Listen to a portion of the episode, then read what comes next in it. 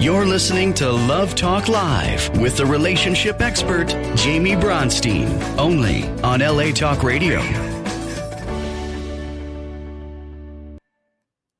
Hello and welcome to Love Talk Live. I'm your host, Jamie Bronstein, and today I have with me Rob Mack. Welcome. Thanks for having me, Jamie. Excited to be here. I'm so excited we're doing this, and I'm so excited that we met. We met recently during a some type of event or whatever it was, um, and I just um, I loved your energy and I loved what you had to say. So I was like, I need to interview you on my show. I so appreciate you, Jamie. Yeah, we had a lot of fun on that panel. I think it was a lot of fun. I'm excited to. Um, we're going to get the recording soon so we can share that with our audience. Um, okay. And so, first, before we get into some topics, I'm going to read to you guys about Rob, who is a man of all trades, a Rob of all trades. So, Robert is an Ivy League educated positive psychology expert, celebrity happiness coach, executive coach, and author. Robert studied under the direction of Martin Seligman, the founder of positive psychology at the University of Pennsylvania. UPenn is the only institution in the world to offer a master's in applied positive psychology. I didn't know that. Very cool. Robert is one of the world's leading experts on the relationship between happiness and success. He helps individuals and organizations achieve an energizing balance of authentic personal happiness and effortless professional success based on time tested, face valid empirical data and timeless transcendental wisdom. Robert's work has been endorsed by Oprah, Vanessa Williams, and many others, and he has been seen on Good Morning America, The Today Show, Access Hollywood, E, OWN, GQ, Self, Health, Cosmopolitan, and Glamour. Robert's first book, Happiness from the Inside Out The Art and Science of Fulfillment, is celebrity endorsed and critically acclaimed. It has been translated into various languages, including Chinese. Very, very cool. So, I mean, I don't even know where to begin, but one of my questions is what was it like to do all these interviews and to be endorsed by all of these people that are so highly looked at? Like there's Oprah and then you're in GQ. I mean, what is what was that like and how did that make you feel? Yeah, it was um, awesome and also quite surprising. I mean, I grew up like in such a um, quiet, uh, small little town, and I was such a shy, introverted, anxious kid. So to have those experiences and to hear about them is kind of surreal. You know, you're like, oh, that does sound pretty interesting. Who's that? Oh, that's right. That was me, I guess. I guess I had those experiences. Um, but yeah, it was um, fantastic when I went through it. Um, no question about it. And at the same time, I would uh, say that my I'm probably happiest of the accomplishments um, that have been internal or inner, right? So those are, um, you know, I've had there was a ton of fun doing TV and media, as you well know. Um, you know, no question about it. Okay, so can you uh, let tell the audience who doesn't have positive psychology how you work with it and how you work with your clients and just talk about happiness. I know you wanted to talk about peace and happiness and love, which sound could sound cliche or cheesy to anybody, but you've studied this stuff. You yeah, are an intelligent man. So break it down for us what is positive psychology and how do you help people achieve happiness? Yeah. So first, I'm going to send you a check. I'm going to Venmo you, Jamie. I so appreciate the love. Um, so applied positive psychology really is the study and science of happiness. It's the study and science of what makes life worth living. So Martin Seligman, like the godfather of positive psychology, really um, you know made a career out of studying learned helplessness and depression. Depression, and over a period of time, many many decades, he discovered that when you remove the dysfunction or mental illness or even the sort of um, challenges or issues in a person's life, you don't end up getting happy. That you know you can't just remove what's wrong from a person's life and expect them to be happy. You have to actually put something else positive into their life as well. So anyway, this program at the University of Pennsylvania grew out of his work, out of his work around learned helplessness and depression, and more meaningfully around his work or out of his work with happiness and um, really studying what makes for a flourishing life. Um, mm-hmm. so it's an mm-hmm. empirical study. It's you know research driven, um, but it's all about what leads to happy life and what doesn't lead to happy life, but also what a happy life leads to. Right. So a lot a lot of us have the idea, and I think we're hopefully, hopefully disabuse of this idea, but that idea that if we can just find a way to get all the stuff we want, we'll be happy. And the science of positive psychology obviously suggests differently. Right, because once again, cliche, but it's so true that our happiness comes from within. We need to do that work to unconditionally love us or to a big spiritual person through the law of attraction. We bring in what is supposed to happen and we bring in what is the reflection of what's going on inside. And so it sounds like that is similar to the work that you do. You, you nailed it, Jamie. That's precisely it. You know, um, as I sometimes say, you know, happiness is not only the greatest success, meaning it's the reason we want success. So no matter what you want to achieve, accomplish, or acquire in your life, you ultimately want it because you think you'll feel better for having it, right? Mm-hmm. So happiness mm-hmm. is the mm-hmm. greatest success. But we also know now from you know decades of research that happiness also leads to success, which means that happy people experience better lives objectively as well as subjectively. So meaning happy people live six to seven years longer. They experience um, better health during those longer years. They get married earlier, stay married longer, and are happier in all relationships, whether they're married or not. It's about you know love, not just marriage. Um, they make more money, six hundred thousand dollars a year. Of course, they experience less job burnout. Their rating is actually more attractive than uh, their unhappy counterparts as well. And um, you know, so I sometimes joke, you know, happiness is attractive, literally and figuratively, and happy people make better lovers, uh, so to speak. But yeah, that's all um, you know, supported by data and research. We just know that you know, if you can find a way to get happy without all the stuff you want, or without all the people you want, not only are you mm-hmm. happy, which is the point of it all anyway, but you also find your way into those more desirable circumstances that you're ultimately after.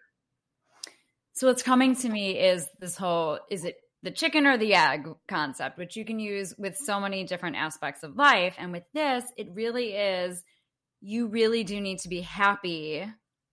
You need to be happy no matter what is going on outside. And then once you're happy, then more happiness comes into your life.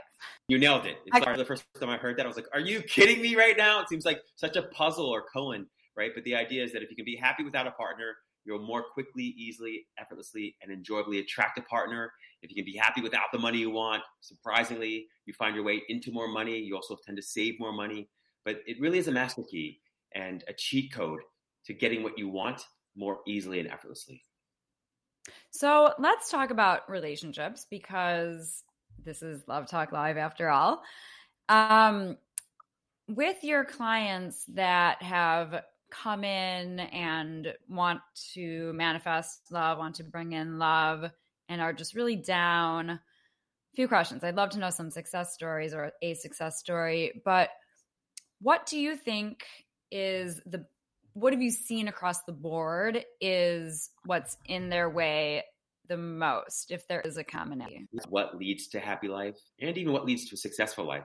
So we often think about those things that we want to achieve accomplish or acquire. So the beautiful house or the beautiful wife or husband or you know the better health or better body whatever it is we often think about those things as opportunities to be happy later which mm-hmm. can seem so obvious but they often end up being obstacles to being happy now, right? So it's really our programming conditioning around happiness and around love and around peace and around success that gets in the way. So we just have some sort of been sold a bad bill of goods around what leads to sort of the happiest life or the life that's full of the most love or the most peace or even the most successful life. And so it's helping people to sort of see through the empty promises that success makes or that marriage makes um, or that acquiring more things or accomplishing more things makes. Um, you know, very rarely does anything in the world really deliver that has earlier just an inside job. Yes, and what's coming to me is is it's about being present, which is what we're discussing, and it's about being grateful. It's almost a lot of the work that I do with my clients, and I'm guessing you do too, is to be grateful what you have now because by doing that you will bring in all of the reasons that you want to be grateful for in the future. Oh, spoken like the star you are, Jamie. That's exactly right. That's exactly right. You know, and I used to struggle. I mean, look, the only reason I'm a happiness coach today, and it's wild to me because um, I'm the least likely person to be a happiness coach because I grew up and I was so depressed. I was so unhappy, and I always thought I would grow out of it. Thought, well, I'm gonna get some girl, you know, I'll get, I'll get a girlfriend. I'll have some, you know, I'll make some money. Hopefully, I'll get a good job. I'll do well in school. Maybe I'll become a professional basketball player. That was always my dream. But despite my life getting better through teenage years, I became suicidal, and I had a suicidal experience. Mm. And that experience, as tough as it was, actually was one of the best things that happened to me in my life because it helped me see through, you know, a lot of the myths and misconceptions that I had around happiness. And one of them was that, you know, gratitude is good, but what's it going to do for my life and how's it going to improve, you know, my life in objective ways?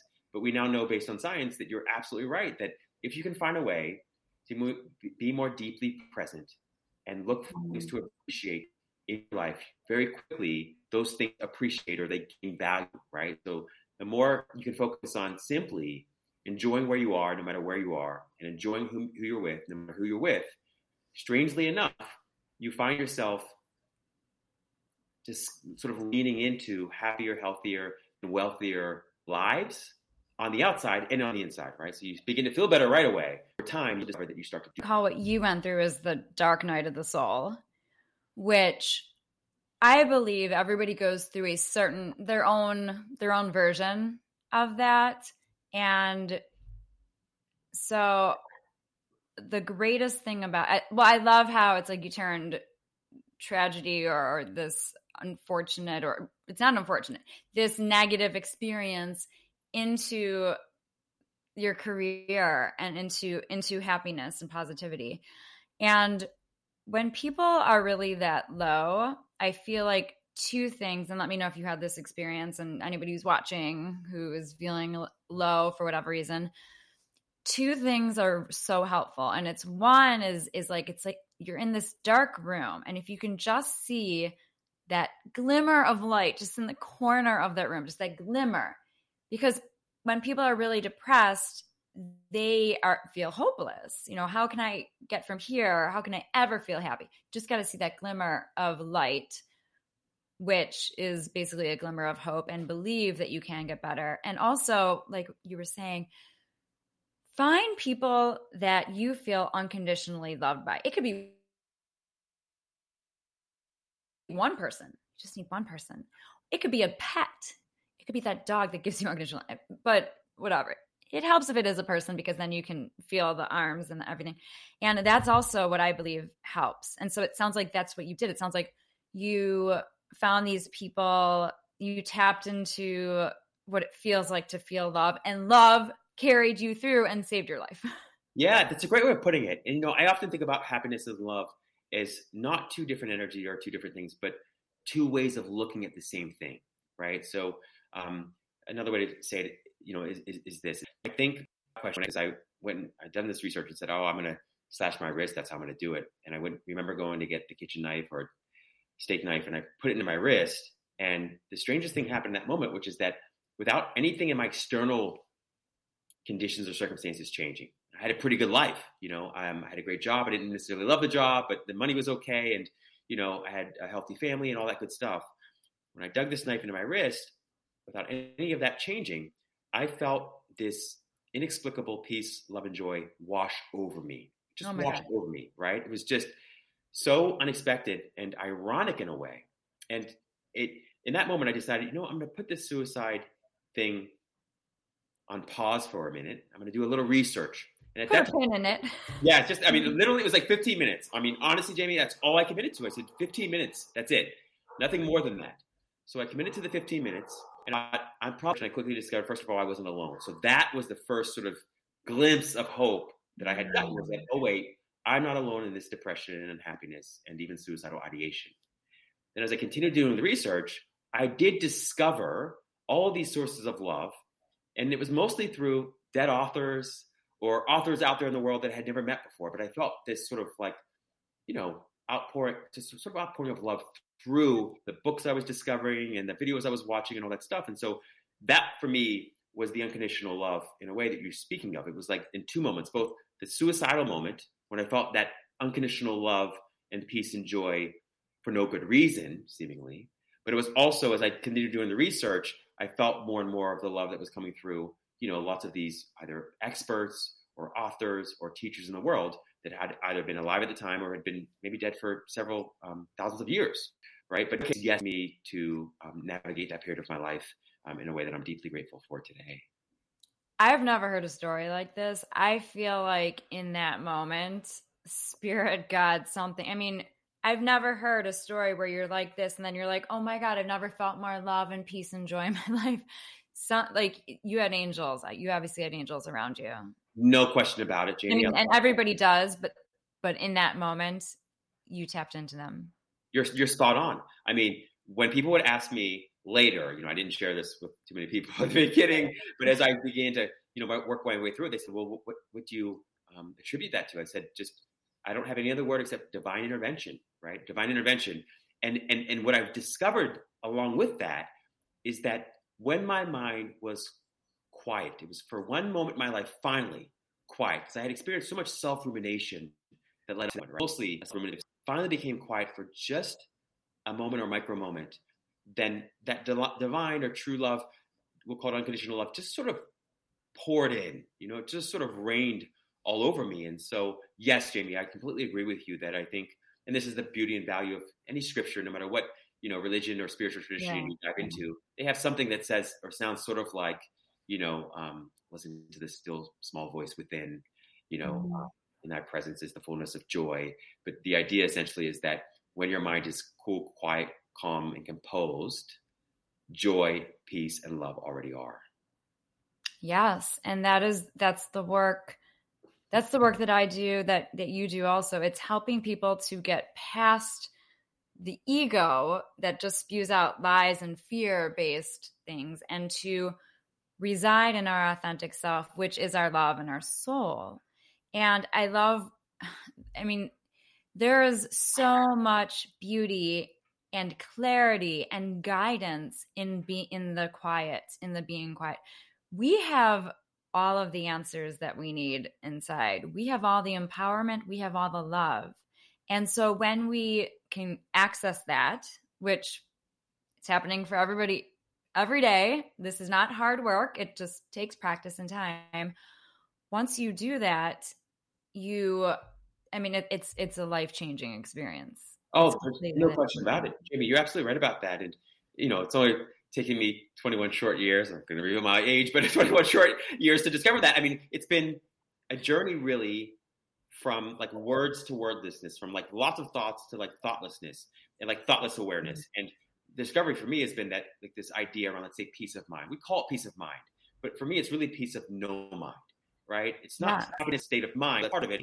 And so all that means is that in the silence and the stillness is perfect serenity and perfect peace and perfect love and perfect happiness. And that's what I would call God or source or spirit or infinite intelligence. It's spending more time in that silence and stillness where there are no problems and where nothing needs fixed because nothing is wrong. So I couldn't agree with you more there. It's um, incredibly important to spend time in quiet and stillness and silence and to remember that most of the problems that we experience on a daily basis aren't as much out there in the world, plenty of those kinds of problems, but we, through the way we think about them or the fact that we think about them in the way that we do, make those experiences, conditions, and circumstances problematic, right? So, as the expression goes, all of nature is perfectly blissful except for human beings. Only human beings make a problem yeah. in existence, right? If you think about that, it's like most of nature. I mean, the birds and the bees, they don't or suicide happen, and it's the emotion or the feeling that we assign to it that makes it a problem. And then it's up to us do we want it to just fester and stay inside and ruminate, or do we want to just let it pass through? And of course, if it is an unresolved issue and it keeps unresolved issues, they just keep showing up and up. You do need to do that work to resolve that so that you don't have that energy inside. However, um, there's this book, David Singer, Untethered Soul. Love that book. Me too. so much. And it's all about how you're driving down the highway and you see a tree and that experience just passes right through. We all, as human beings, have the power to do that with anything and everything in our lives. It's it's the judgment that we put on things. When we can when we can get rid of the judgment and, and not make anything good, there's so much peace and happiness in that. Absolutely. I mean, it's a question of like identifying with your thoughts in a way that consistently makes you unhappy or self-loathing or whatever it may be, mm-hmm. or not identifying with your thoughts, right? You can experience the thoughts in the same way you do the clouds in the sky. It's like they're just passing phenomenon, and you can step mm-hmm. back and notice them without fighting them and without feeding them. So, in other words, without trying to actively change or resist them all the time, but just from a different place where you're not the mind, you're the awareness behind or of the mind itself, right? So, yeah, it's um, you know, and sometimes it can sound abstract until you start to play with it a little bit, right? Mm-hmm. Can I dismiss this thought or can I let this thought just pass? And then can I kind of reconnect with the body or stay present in the body as I have these thoughts and feelings? And every time a thought and feeling arises, can I just sit, my attention back? Thought and just thought was so silly for so many years. And as you get older, and I think as you start to play with other practices, which are also valuable, you start to discover that really the mind is this incredible problem solver, but it's just as much a troublemaker at times. Yeah, and like I said, it's fear based, and what fear is is false evidence appearing real. So it's people are walking around so unaware that these thoughts that they're having are just not even true until you start to do this work and have the awareness and, and to be conscious and to get quiet. Oh my goodness. I love that so much it sounds like you probably, um, I'm sure we have lots of uh, virtual author friends in common. And Byron Katie is a, one of my favorite authors as well. And she talks a lot about that. You know, it's an abbreviated form of cognitive behavioral therapy that she offers. And it's really just about questioning or challenging thoughts, you know, right? Every stressful thought is a lie. And I go further and say every thought on some level is a lie. We never really think reality. You can't think reality. You'll experience reality, right? Mm. So the thought, thoughts always in the stories in your head you're always adding something or removing something or changing something to reality, right? So anyway, you're right. Uh, absolutely, it's the stories in our head that make us miserable. Right, and so what the work that we do is we help people not suffer, and as much as and and as much as these thoughts can be negative we can also we are the co-creators of our life and we can so we can create happiness and positive psychology positive thoughts being embodying positive positivity which isn't even that's a word but we can embody this this joy and this peace.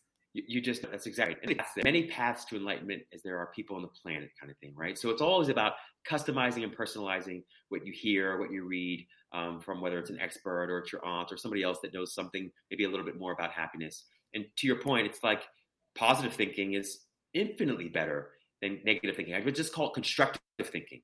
You know, it's like just coming around to realizing and recognizing that you don't have to vet thoughts only based on whether or not they're true, but that you can vet them also based on whether or not they're helpful. Do they support you in feeling what you want to feel or support you in achieving what you want to achieve? Right. So the whole key there is really about telling a better feeling story based in truth about everything in your life.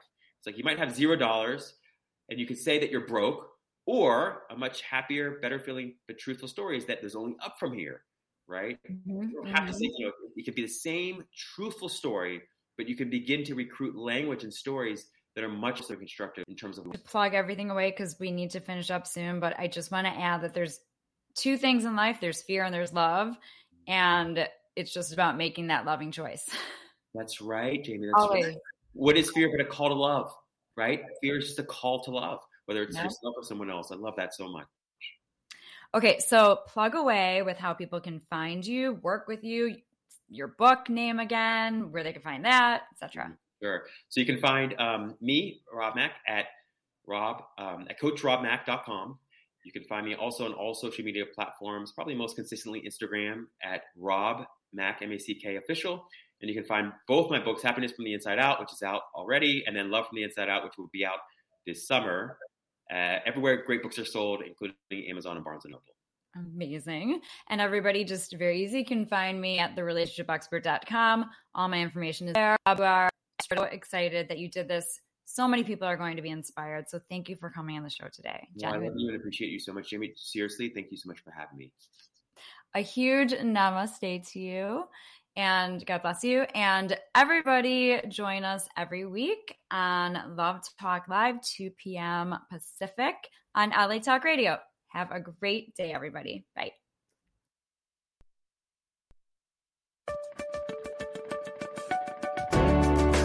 You're listening to Love Talk Live with the relationship expert, Jamie Bronstein, only on LA Talk Radio.